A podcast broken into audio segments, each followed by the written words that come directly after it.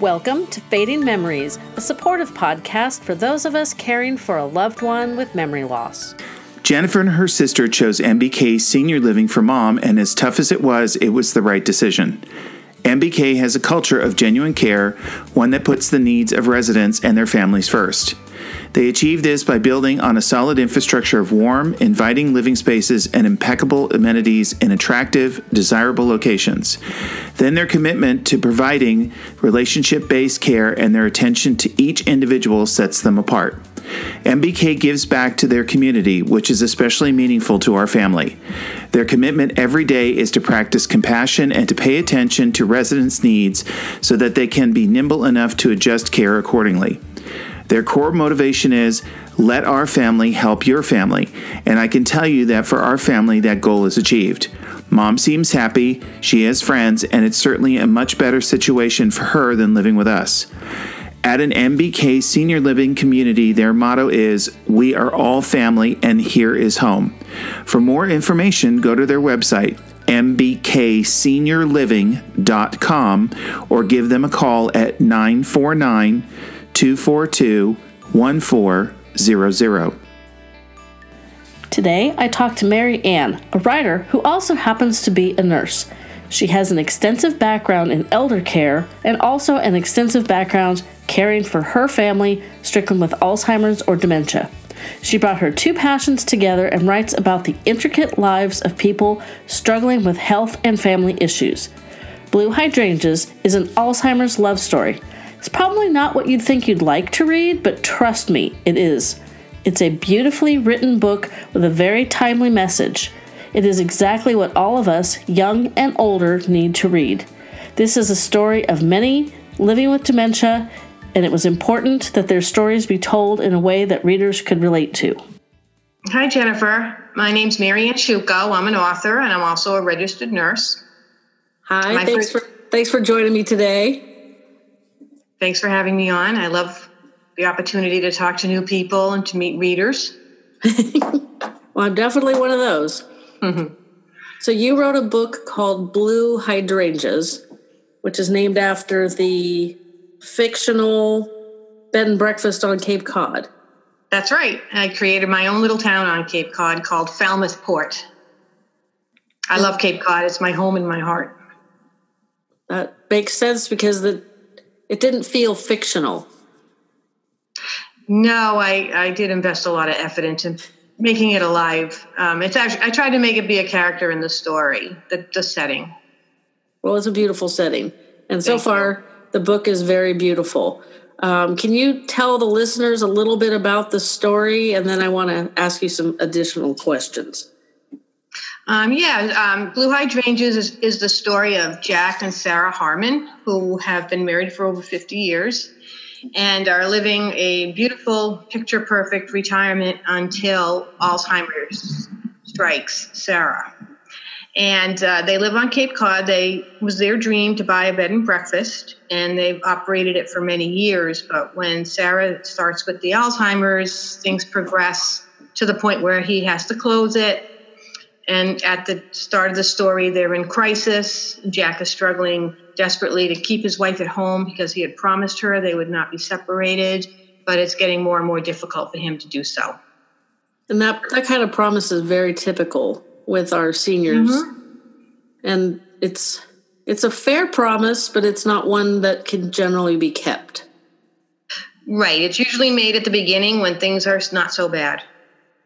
That is true. Uh, Yes, and um, nobody can foresee the difficulties that might ensue. Mainly the decline in the health of the caregiver, which is what the story is about.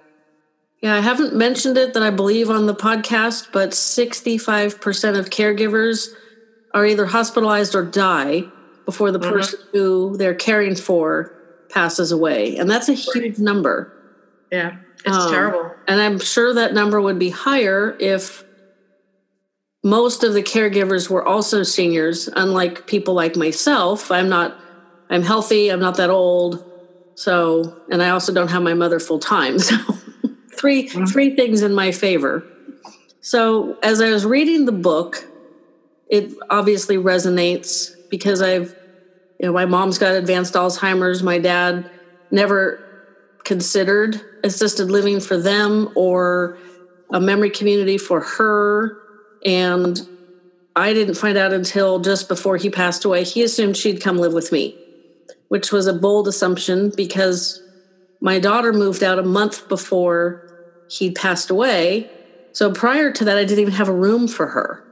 Oh my husband and I are self-employed, so you know it wasn't it wasn't anything we had a conversation about, and it wasn't something that was realistic, mm-hmm. which maybe is why he never talked about it with me. I never actually thought yeah. about it that way.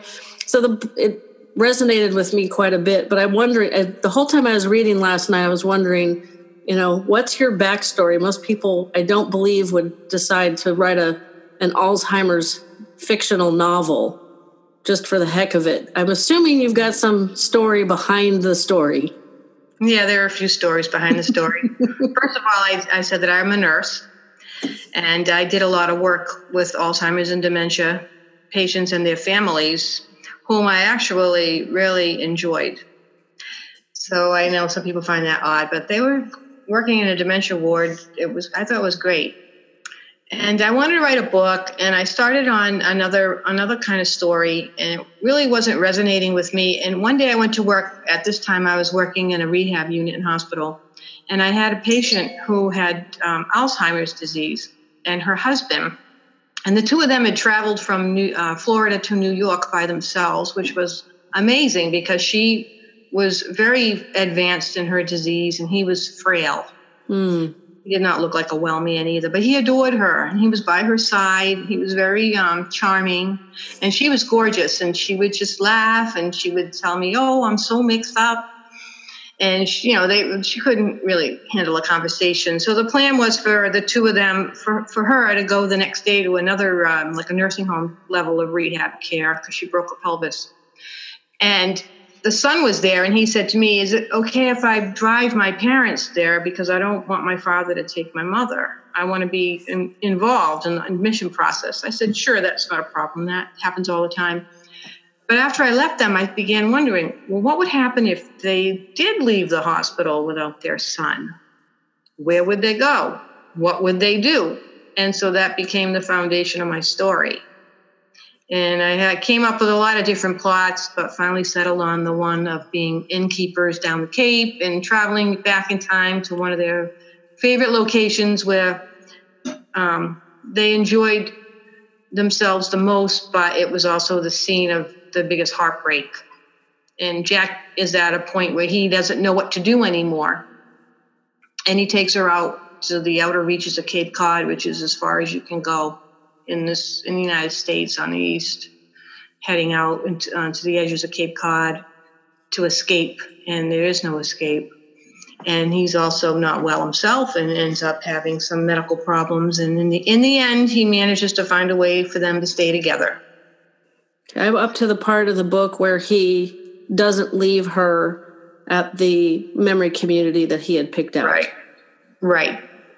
And then I had to do work this morning, so I couldn't oh, continue, even though I really wanted to. Yeah. I almost yep. canceled lunch with my friend. I was ah, enjoying it so great. well. That's just such a gripping scene when she sees where she is and she understands what's happening. Well, and, and the description of, you know, when he was there checking it out, it it was different when he went to move her in, which was the exact scenario right. I had with my mom. Mm-hmm um, we, my sister and I, had had a couple of ideas of what to do with her after our dad passed, and it became obvious to me that those were not really the best ideas for anybody. And I went and looked at a couple of the local um, senior communities. There's one real close to my house, and then there's one that's about 15 minutes away. And when I went, you know, it's pretty, and I don't know. I think, well, see, I went after lunch, so the residents were napping and doing activities. And the uh-huh. day we moved my mom in, there was a gentleman was very tall, and as soon as the door to the outside was open, and it was like the sunlight was sneaking in. It was, and I know this is a really kind of a cruel way to describe it, but it was literally like the zombie headed towards the light and of mm-hmm. course, they had to redirect him. And then there was another resident who had shoved a stuffed animal down the back of her pants. And I thought, oh my God, I can't do this to my mother. But I knew her being with me wasn't right. And it was just, oh, I've repeatedly said on the podcast that that was the worst day of my life because she Mhm. cried, she begged and pleaded. I mean, thankfully she doesn't remember, but I'm sure she hated all of us, the two daughters and the son in laws, a lot. We were blessed they let her keep her dog, so her dog was a comfort. Oh, that's good. Yeah, they they renovated recently, and the dog was not. She was used to being able to come and go at their house to do her business, and that didn't. She didn't have that option, and there was not a lot of structure. So when they told me they were getting new carpet, and then the executive director kind of hemmed and hawed, I'm like, oh, I get it. Would like me to rehome the dog, which was needed because she was not being well cared for because my mom couldn't do it, and the dog didn't make it easier. All the little old ladies fed her from the table, so she was double what she should have weighed and gaining. Hmm. I Yeah. expect. I, there was many days I'm like, one of these days I'm going to go there and it's just going to be like popped poodle on the floor. it was terrible. So, and mom doesn't seem to remember that the dog is gone. Okay, that's a blessing. Yeah, and I, we were worried about that, but we kind of suspected that would be the case. So, you know, it's it's been a good thing for her because she socializes, and you know, every time I go, almost every time I go, she's she's chatting with one of her friends who also happens to be named Diane. For quite a while, there was three Dianes. Talk about confusing. one of them just recently moved out, so now it's just the two Dianes, and you know, they just hang out and they talk. They don't they don't do any of the crafts or activities or any of that stuff that we'd hoped she would do. But she's happy, I, I would assume. I mean, it's hard to tell. Right. And she's not bursting into tears when we show up anymore. That happened for about two and a half months. So you have not had a family member with Alzheimer's? Oh, I've had several. Oh, okay. I, uh, before I wrote my book, I had three aunts that I loved. And I wasn't involved directly with their situation, but you know, I, I observed it and it was painful. And then um, about two years after I published my book, my stepfather was diagnosed with three kinds of dementia. Three? I've not ever heard Yes. that. He had mixed dementia. He had um, frontotemporal lobe, vascular, and Alzheimer's. They said. Jeez. So he was. A, it was a big problem because my mom, she was covering for a lot, and I would say to her, you know, there's something about him is just not right. And I'm a nurse, and I was em- embarrassed when that never even dawned on me that it could be dementia. I just thought he was depressed or being a pain in the ass because he was all his life. He was a difficult man, and he was getting more difficult. And um, finally, one day I went there, and he looked like the man looked like a wreck. I and this was a man who was always well groomed and proud of his appearance and his clothing. And I went there, and my mother's screaming, "I don't know what to do. He won't shave. He hasn't had a shower in a month." And I said, "What the heck is going on?" he needed a haircut and he was he just looked awful so i said you know um, we need to get him to a doctor and i don't like your doctor because I'd been there before and he didn't seem to care to do anything. So i said i'm going to find him a new doctor. And she said okay find a woman. He likes women doctor. I said okay i'll get a woman doctor. And i did. And i took him took them. And she told me he needs to be in a memory care unit. And i almost fell on the floor. I said, Excuse me, this is our first visit. What about home care? What about a pill? Oh no. This is long gone beyond those times. So I said, Oh, am I going to tell my mother? So then I scheduled him for a complete workup. And in the interim, my mother was in a very bad car accident. She broke many bones on her right side Ooh, ribs, a shoulder, um, uh, cla- um, sternum. She was completely out of it. She couldn't function, and she was at home, and she couldn't take care of him anymore. That was it. And as soon as he, my mother, um, lost her reins over him, he spiraled down into this unbelievable place not to come back from. And he uh, he had to go to a facility. We had to have him um, admitted to a psychiatric center for geriatrics, like on the fly. Like all of a sudden they call, bring him to the hospital now. Oh no, no, no prep.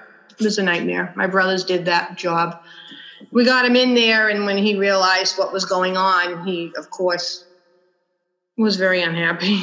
And he was there for five weeks before they finally found a nursing home for him. Nobody would accept him because he was a behavior problem. He was um, a pincher.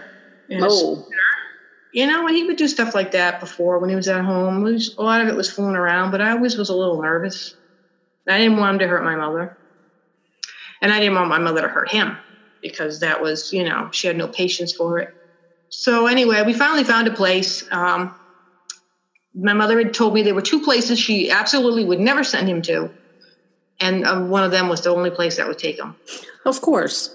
Yeah, but it was near their home. And I said to her, Why do you not want this place? And we went there and looked it over, and it was old and everything, but it wasn't, it didn't seem like a bad place. And I noticed that the staff was engaged with the patients, and I liked that. So I said, Why don't you, why did you not want this place? And she said, Well, I just heard some negative things about it about 10 years ago. I was like, Well, it's not 10 years now, Ma. Come on. And actually, they did, they took good care of him and she ended up going there for her herself for a re, uh, rehab when she broke her hip. So, um, and they didn't do a bad job with her either. They were very good to her. So uh, it wasn't the most beautiful place in the world. I know what you mean when you say that. A lot of uh, hospitals and facilities are very into aesthetics and decor. That's not what this is about. They need people that are there and ready and able to assist the residents or the patients. Patients don't care about the wallpaper, the curtains, and they don't care about the fish tank in the in the lobby. But they do care that somebody comes when they need to go to the bathroom or they need to be fed or have a problem. So, you know, I know as a nurse, you never have enough hands. That is very true. And my husband's aunt was in a beautiful place. They were paying top dollar for, and it was new and gorgeous. And we went there to visit in the dementia ward. And she's just wandering around with her walker, goes in her room, the door closes behind her. I said, Nobody's even watching this woman. Isn't that why you put them there? No one's watching. But the place was beautiful. Yeah, my mom's place is beautiful. Some of the renovations they did lean way more to the aesthetic than the practical. It's very pretty, not practical. There's staff there that's been there the entire time my mom's been there, so it's been about 20 months. Oh, so that's a good sign. Yeah, I mean, they've had other turnover. Um, yeah. You know, and I can understand it. It's, they don't, they don't get paid a lot, and it's, oh my gosh. I'm with my mom an hour and a half, two hours, and you know, I got to watch and make sure the cops aren't following me. So I'm like, shoo, out the door and down the road to home. And I'm going to pause our conversation here and make a point. Most of our loved ones insist on living out the rest of their days in their own home, and they extract that promise from us. This is completely understandable, but it's not always a promise that can be kept. Caregivers, especially spouses, frequently have their own health issues, and the strain of caring for someone with a failing mind can make those issues far worse.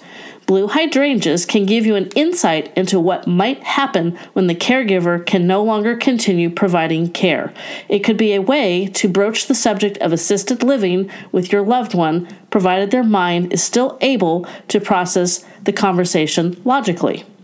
I've talked to far too many people who find themselves in a crisis because they do everything they can to keep their loved one at home. Some, like my dad, die trying.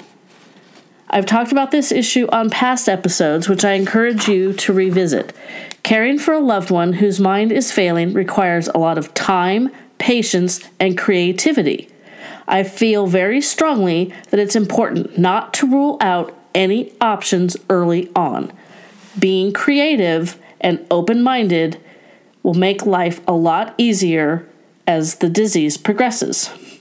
As our conversation goes on, Marianne and I talk about how easy it was to miss the signs of Alzheimer's in her stepfather. I honestly think we missed cognitive decline in my dad because mom was so much worse. The following part of our conversation is all about her experiences caring for aging people, and I think you'll find her insights very helpful. you were talking about you as an RN missed mm-hmm. the signs in your stepdad. And that's so common. Is there any, how do we fix that with people? Is there a way of opening our eyes? We just is that just human nature to to avoid seeing the inevitable? Well, my my mom was nine years older than her husband, so at his di- time of diagnosis, he was seventy nine and she was eighty eight, and my mother was terrified of Alzheimer's because her sister had it. And she would pray out loud, please God, don't give me Alzheimer's. Don't give me Alzheimer's. I mean, she's terrified of it. So I was aware of her. But I wasn't very paying a lot of attention to him because, like I said, he was born with a brain injury and he had some deficits already. And he was just always a pain. A pain. I mean, just not always pleasant. He was not a bad man. He had his issues, but I never it never dawned on me that it was a dementia problem.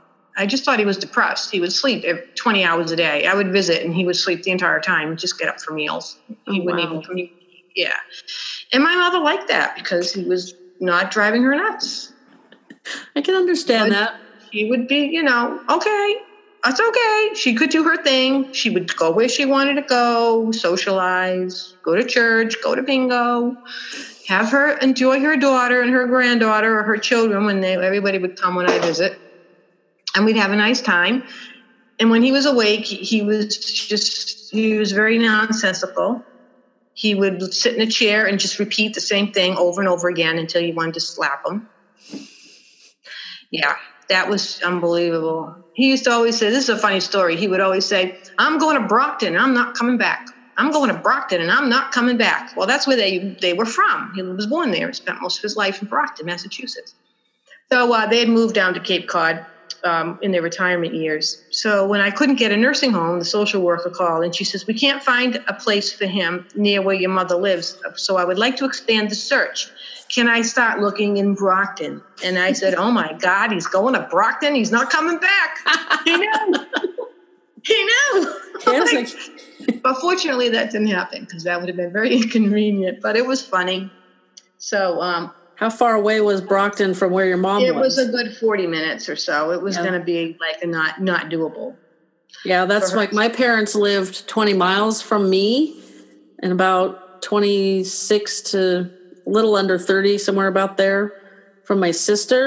And it's you know being in California, that was easily 35 40 minute drive and it was when he, my dad was on hospice it was just ugh, I, I, feared an emergency that you know we'd have to race over there because we weren't, we weren't close. Now i'm 15 minutes from my mom. Right. as long as i don't go when school's letting out because i'd have to pass the high school and the middle school and then an elementary school and then another middle school. So don't go about 2 3 o'clock not a good idea oh yeah yeah yeah Ugh. So I live um, four hours away from my parents, from my mom and her husband.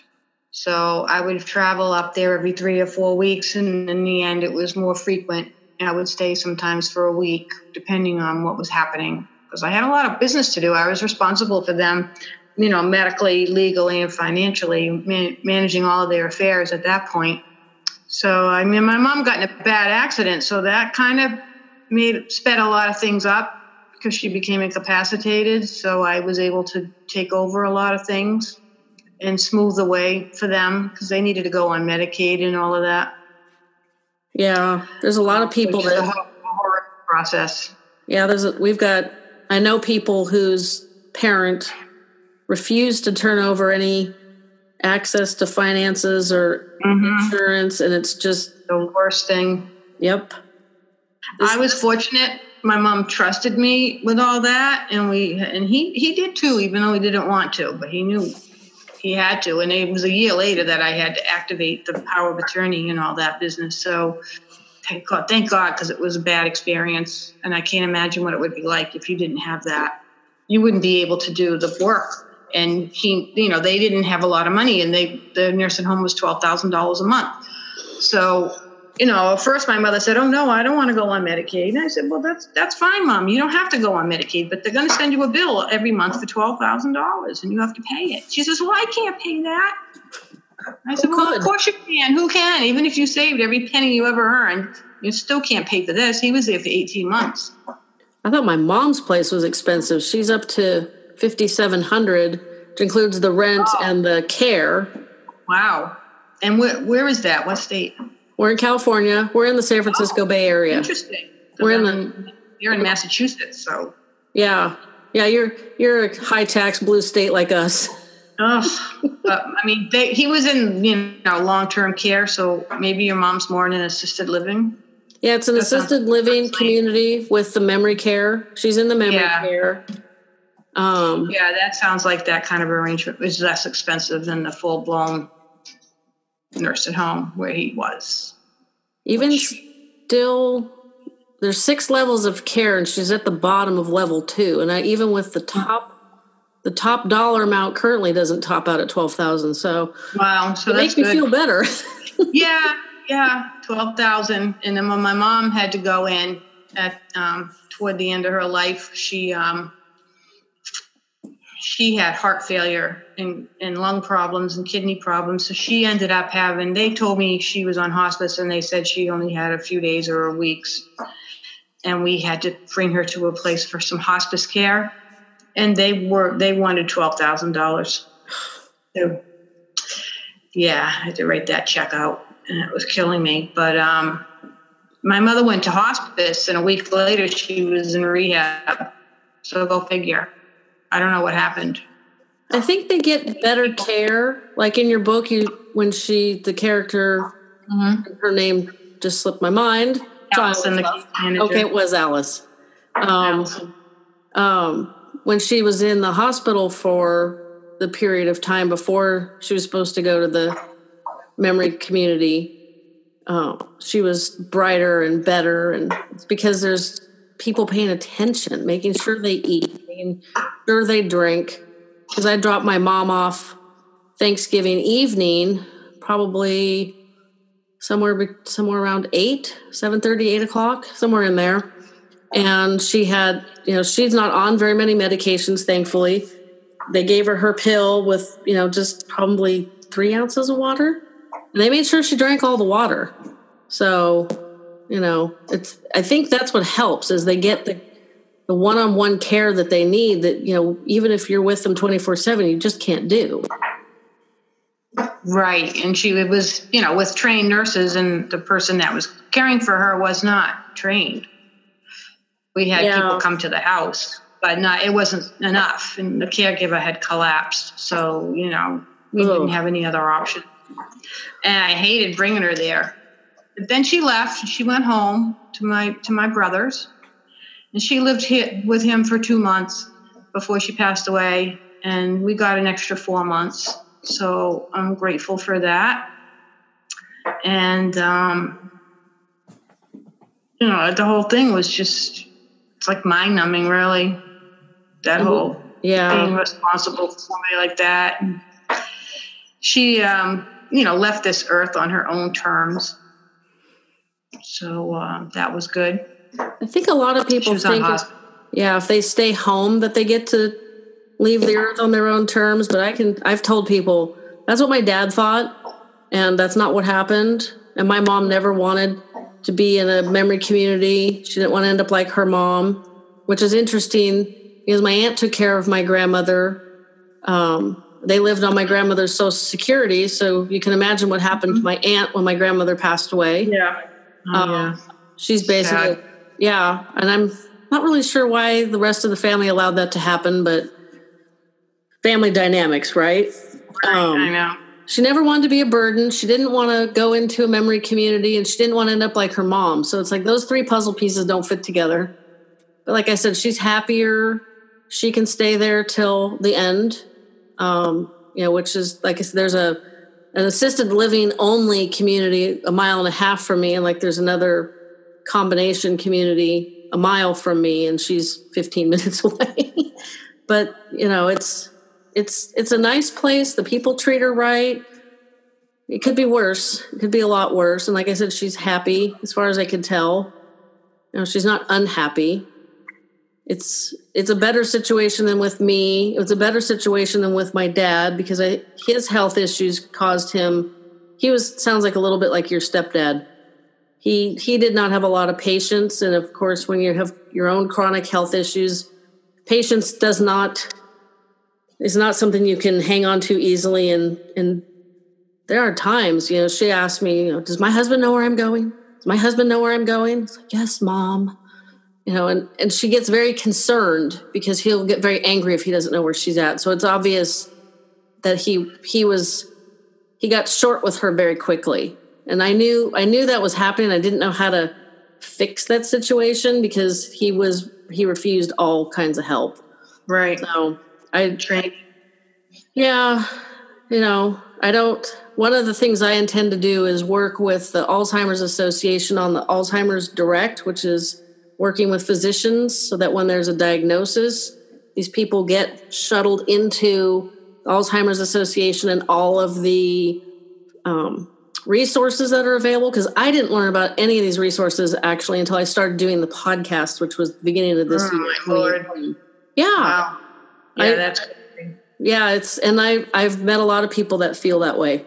So since you're a nurse and you've had way more family experience with this disease than you needed, what yeah. what advice do you have for people that, you know, they think something's going on but they're not really sure?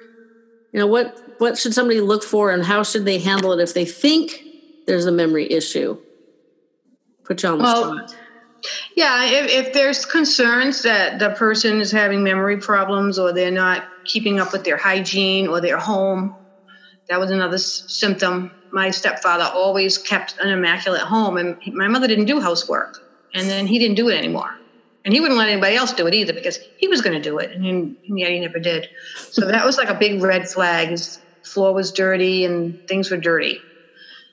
And um, if they're having money problems, that's like another sign, or getting lost, especially with the car. They get lost all the times. And my mom, she was in denial and she didn't she didn't want any changes, she would say. You know, I don't want any changes. But I used to call the doctor and I used to report what was happening, my concerns, and ask him to do things, do some testing and, and whatever. And, and my mother always declined, so nothing ever got done. So the first thing is you, you got to get past that denial because you're not helping anybody if you end up getting a diagnosis that you're already at the end on day one. Yeah, that would be rough. That was devastating, and we did not know what to do. It was for everybody, especially for him. You know, we, we couldn't even get home health aides in the house. They came to do an assessment, and they said he because he was so um, had behavior problems and, and said things inappropriately and, and was not nice that they would not subject their staff to him. So they refused to have anybody come to the house. But they would send people for my mother if he wasn't there. That's a pretty serious spot to be in. Yeah. That was bad. I, I, I didn't even know what to do about that. And I we had my mother had to have care. She had lost the use of her right arm and she was in a lot of pain and had breathing problems. So she the last thing she needed to do was have to be concerned about what's going on with him she pretty pretty much gave up on him at that point because of herself. So um, I was just very glad that I managed to get them to agree to go to the doctor. But we found a good specialist. It was a specialist in geriatric um, issues, which was good. And then we had already been to the lawyer. But if somebody has cognitive problems, you need to get their papers in place. That's to me is the second most important thing because if you have to start taking over their bills and their medical, you know, information and, and taking them to the doctors and stuff, you have to have those papers. And you can't get them if they have a diagnosis of dementia. They can't sign. Yeah, we went. Fortunately, my parents had a trust, but there was That's a, the best thing. Yeah, but after it was very clear my mom was the beneficiary for my dad after he passed. Okay, that was logical, except that she was not cognitively able to do that. And in her part of the trust, it was not clear what what happened in that scenario. So my sister and I had to go to a lawyer. Mm-hmm. And thankfully, all he had to do was read through it, I guess a little more thoroughly than anybody else had. And he found where we were the successor trustees. So we did not have to go to court, thank, thankfully, but we were close. You were lucky. Yeah. yeah, I've heard nightmares about that. And this was after my dad died. And it was, you know, nobody gives you a crash course in here's what you do when your parent dies. here's right. all this paperwork that you know thankfully my husband worked in banking for 20 years so he kind of had the the financial legalese part of it as experience and, you know my sister and i have our own skill sets and it all came together pretty well but you know it was just like i kept telling people it shouldn't take this much paperwork to die yeah. I think there's more paperwork for him than there's been for my mom so far. I'm still doing paperwork for him. He died in January, and and my mom's been three months now. Today, I, I canceled the credit card account, so that was something else, another piece of the puzzle that was like kind of out there that I had forgotten about. So you, you know, then you get the threatening letters from the government, from Social Security and, and Medicaid and Medicaid, all that. It's oh, like, no, oh, they were good at. Well, my dad my dad died March 2nd. So I th- I don't remember. I think they had paid both social securities and then took his back and changed yeah. her and it was like fortunately you know there was she was still at the house and it was you know financially it was okay because my dad had investments they lived in their house just under 47 years so it was paid for it has super ridiculously low property taxes they pay a year, what I pay a month, just mm-hmm. for comparisons. And, you know, we were okay. I mean, it wasn't something we could maintain forever. And they fixed that like the following month by April, you know, it was, she was getting the survivor benefits and, you know, she was already at her new residence for two weeks by then. But yeah, it was just crazy. The, the hardest thing was like canceling his cell phone he was an AT&T employee and he had AT&T employee retirement employee benefit on the phone and they kept saying, "Well, what's you know, what's his pin number?" I don't know. Well, can you ask him? No, he's dead. Right. Oh, I'm sorry. I had like, a conversation like that. You know, too. I cannot believe how many people and how many times I had to keep saying, you know, he's dead, he's dead, he's dead. It's like after a while, it's like, do you people realize what? They don't like, listen. Yeah, it's like there was something, oh, just recently, because my mom's doctor left the practice and I had to establish a new relationship with a new practitioner, which I'm happy with. I liked him, but now we have a younger nurse practitioner and I like her a lot. And I guess it matters more to me since I'm the last to deal with them. And I generally make the appointments for my mom on Mondays. That's when I go visit her. And I had it on my calendar on a Thursday, and I'm like, I hate it when I put it on the wrong day. So I moved it to the Monday, and I didn't get one of those reminder phone calls. And I'm like, hmm. So I called and I said, I just need to verify Diane, you know, so and so's appointment for later this afternoon. Well, we can't tell you anything. We need to talk to her. And I'm like, excuse me? And, and I've given them all the paperwork. Her doctor's the one that said she was, you know, not legally you know she she couldn't do that stuff. It was so frustrating. So when we got to the doctor i had you know a half inch stack of paperwork from her trust that said i was the healthcare power of attorney. And i'm like please make sure this is in her file. Like do not i'm like i don't deal well with that bureaucratic nonsense. My husband right. ends up dealing with that because he knows yeah. it's like about two minutes of that stuff and i'm about ready to rip heads off and roll them down the street. He he can deal with that much better. He's a real estate agent. He's been a real estate agent long enough. He had to deal with the banks during the whole real estate crisis we had starting 10 years ago. You know he'd be on the phone for hours just waiting for answers and i would i would not have survived that. I know that's how i am. No patience. Well, it's just stupid. It's like it's the same office. It's the same file for the same patient. Why am I going why am I being told to jump through hoops again? So, hopefully that won't happen. She's got a neuro, neuro, neurologist appointment on Monday. That should be interesting. But you were saying how that you would call your stepdad's doctor and indicate, you know, you had concerns. And I'm mm-hmm. assuming they didn't do anything with that. No, I called a few times. We spoke on the phone. I wrote him letters. Like when I knew they had a, a, visit coming up, I would write him a letter with my concerns in writing so that he would have something to refer to. And nothing would come of that. And I went one time in it was in October of 15 when I was suspect, you know, really getting suspicious and went with them. I went up to visit and I said, I'm going to go to the doctor with you. So they were thrilled that I was going. Sarcasm. But, uh, you know, oh yeah, you know, because they love their doctor. He was wonderful and he was so handsome. All I ever heard. And he tried to do a depression screening on Fred, but Fred was not capable of answering the question, so he gave up. That was it. And I'm like, but if you can't do that, you need to send him to someone who can. So I just said, you know what? I'm taking control of the situation. I'm not having this doctor anymore. And they didn't. My mother did for a little while. Well, most of the time. He failed her twice at the end of her life, which I'm, I'm no, not happy with. The care was not good, the medical care. Is that we were- because by at that point it's not, you know, like business wise, and I know this is going to sound terrible, but business wise, it's like, I can't do very much for you and I'm not getting paid very much. So, Right. is that, the- Yeah, my, my mom was on hospice last winter was a bitter winter and um, she was so frail and, and the doctor would insist that sh we bring her to the doc to his office and we refused. She was on hospice and it would be like 12 degrees and windy and no. on oxygen.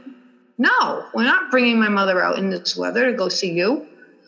We send the nurse practitioner to the house. You know, they had they had that arrangement, but he's just trying to even get that. It was just awful. It was I- awful, and he knew them for so long. I mean, he saw them four times, a minimum of four times a year for 15 years. So he should have picked up that there was something wrong with this guy. Yeah, my dad.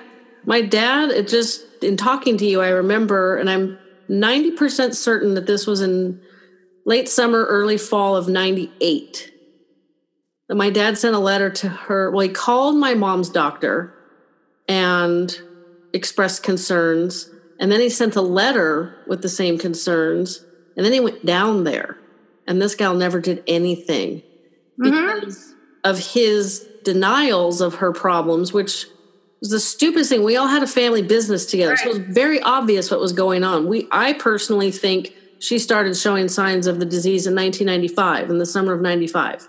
And I've said this multiple times. I think some of my listeners might think I'm getting Alzheimer's because I repeat a lot of the same stories. But she would take orders from clients and not write down when they were coming back to pick it up. And then they'd show up and we'd be like, oh, hi. So that's what happened in my story, in my book. Oh, I, oh yeah, that's right. She forgot the the big Take reservation. reservations if they get to put them in the book. Yes, um, but So- she was not formally diagnosed until September of 2011, and the which was a surprise to me. I just found that out this beginning of this year. I thought she was officially diagnosed in 08 because she did all the testing to become a kidney donor for my dad and was hmm. rejected because of cognitive issues. So why was it another three years? I mean, these are questions I'll never get answers to. Put the A word. They don't want to put the A word on. I guess, but the, the diagnosis three years later, I always thought it was dementia until literally January of this year. And we're talking, so that's, you know, almost, tw- oh God, almost 20 years from when my dad first sent that letter. That's going to like haunt me today. I don't know anybody whose parent has had Alzheimer's as long as my mom. And her mom lived to be 91, but she did not have Alzheimer's until she was in her mid to late 70s, and my mom is almost 76. So I don't think my mom will live to 91. I don't think Your mom is 76 now. she'll be 76 in January. She had young onset Yes. In the 50s, yeah. in her 50s. I, yeah, if she started showing signs in the summer of 95, then she was 52 and a half, and I just had my 52nd birthday. So excited. amazing. Every time I lose that word or I can't remember somebody's name, Right, I'm, get nervous. yeah, I'm terrible with. I've never been good with names. Mm. I am a photographer as a career, and so I'm an artist. And there's times when it's like, you know, that person, and I can describe them, but I can't remember their stupid name. It makes me crazy. Yeah, I know. I could be like that too. That's how my daughter is, so I don't worry about it. But it's, Can't worry about it. it's there's I think that's one thing we need. Well, one of the reasons for the podcast is to help people understand what's going on and to destigmatize it because it's a huge problem and the denial is a huge problem. Mm-hmm. You know, so I I'm there's um I got to get on TrialMatch because I got emailed a thing that says you may qualify for this study, and it's like, okay, I need to look at that, but that was a couple days ago, and I've had so many Black Fridays, Cyber Monday, Giving Tuesday emails. It's like I don't want to look at the email for a while. Yeah, I know. That'll so, crazy. Yeah, it does. Um, do you have any living relatives that are still battling the disease or have they all passed on now? No, they've all passed. I have my mother-in-law, she's 91. She's very um, very healthy and sharp, thank God.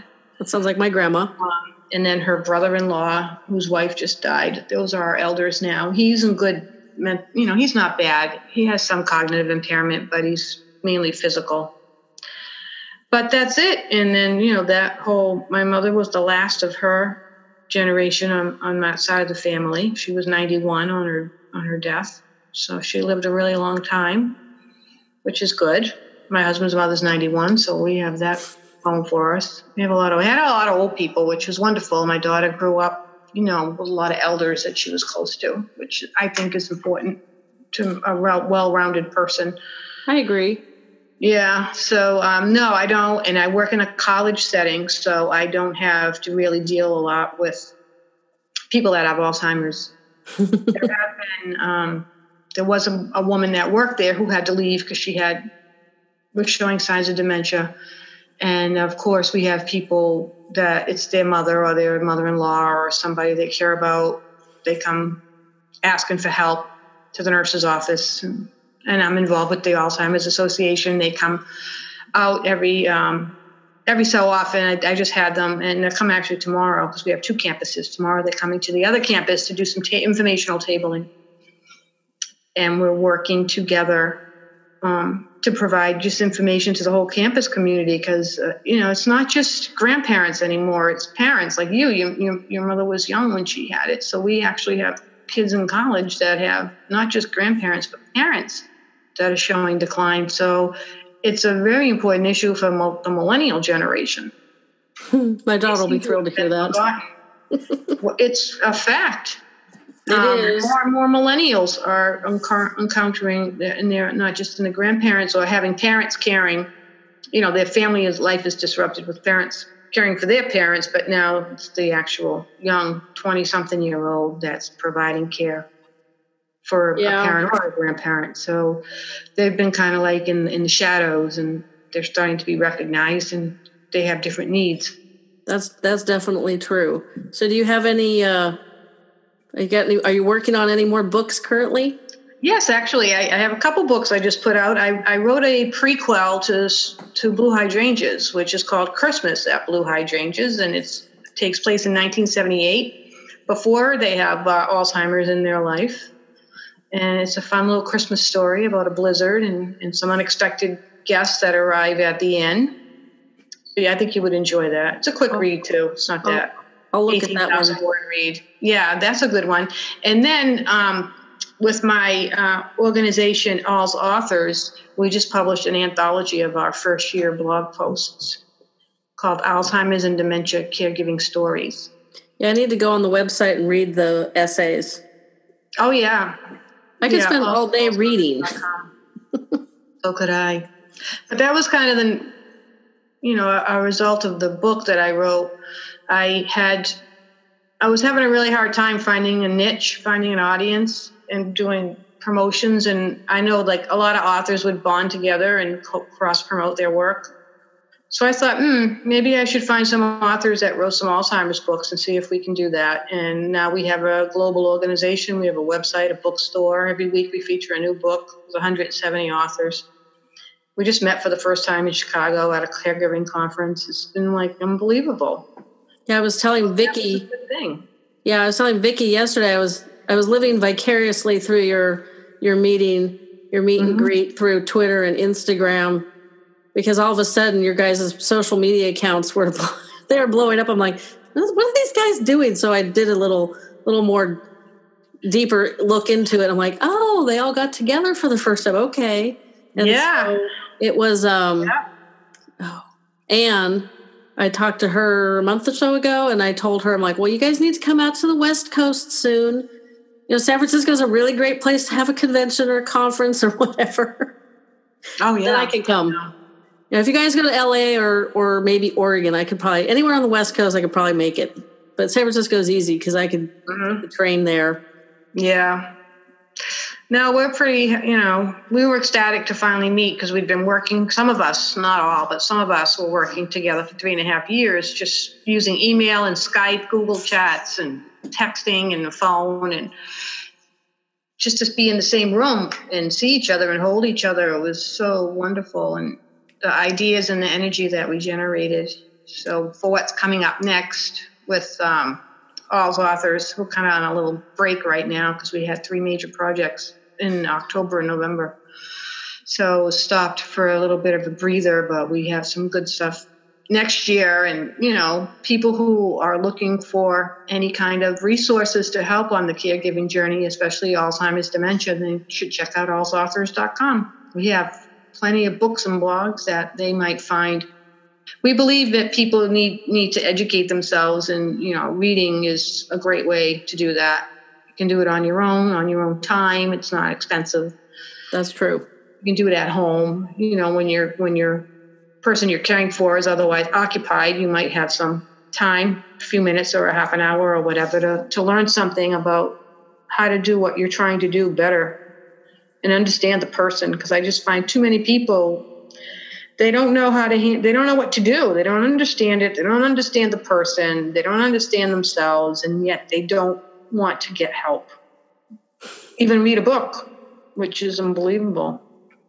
Well i appreciate the conversation this afternoon. Well thanks for having me. It's been great. And nice to meet you. you too and i look forward to finishing the book. Well, that's it for another week. I hope you found this conversation very helpful, and I encourage you to read Blue Hydrangeas. It honestly is a beautiful book. It's a great love story, and I'm sure you'll love it as much as I did. I appreciate you listening, and as always, I'll be in your ears again next week. Are you looking for a way to connect with your loved one? Maybe an activity you can do together instead of sitting around answering the same questions over and over again? Have you checked out Two Lap Books yet? If you haven't, you're missing out on something that I am certain you and your loved ones will thoroughly enjoy.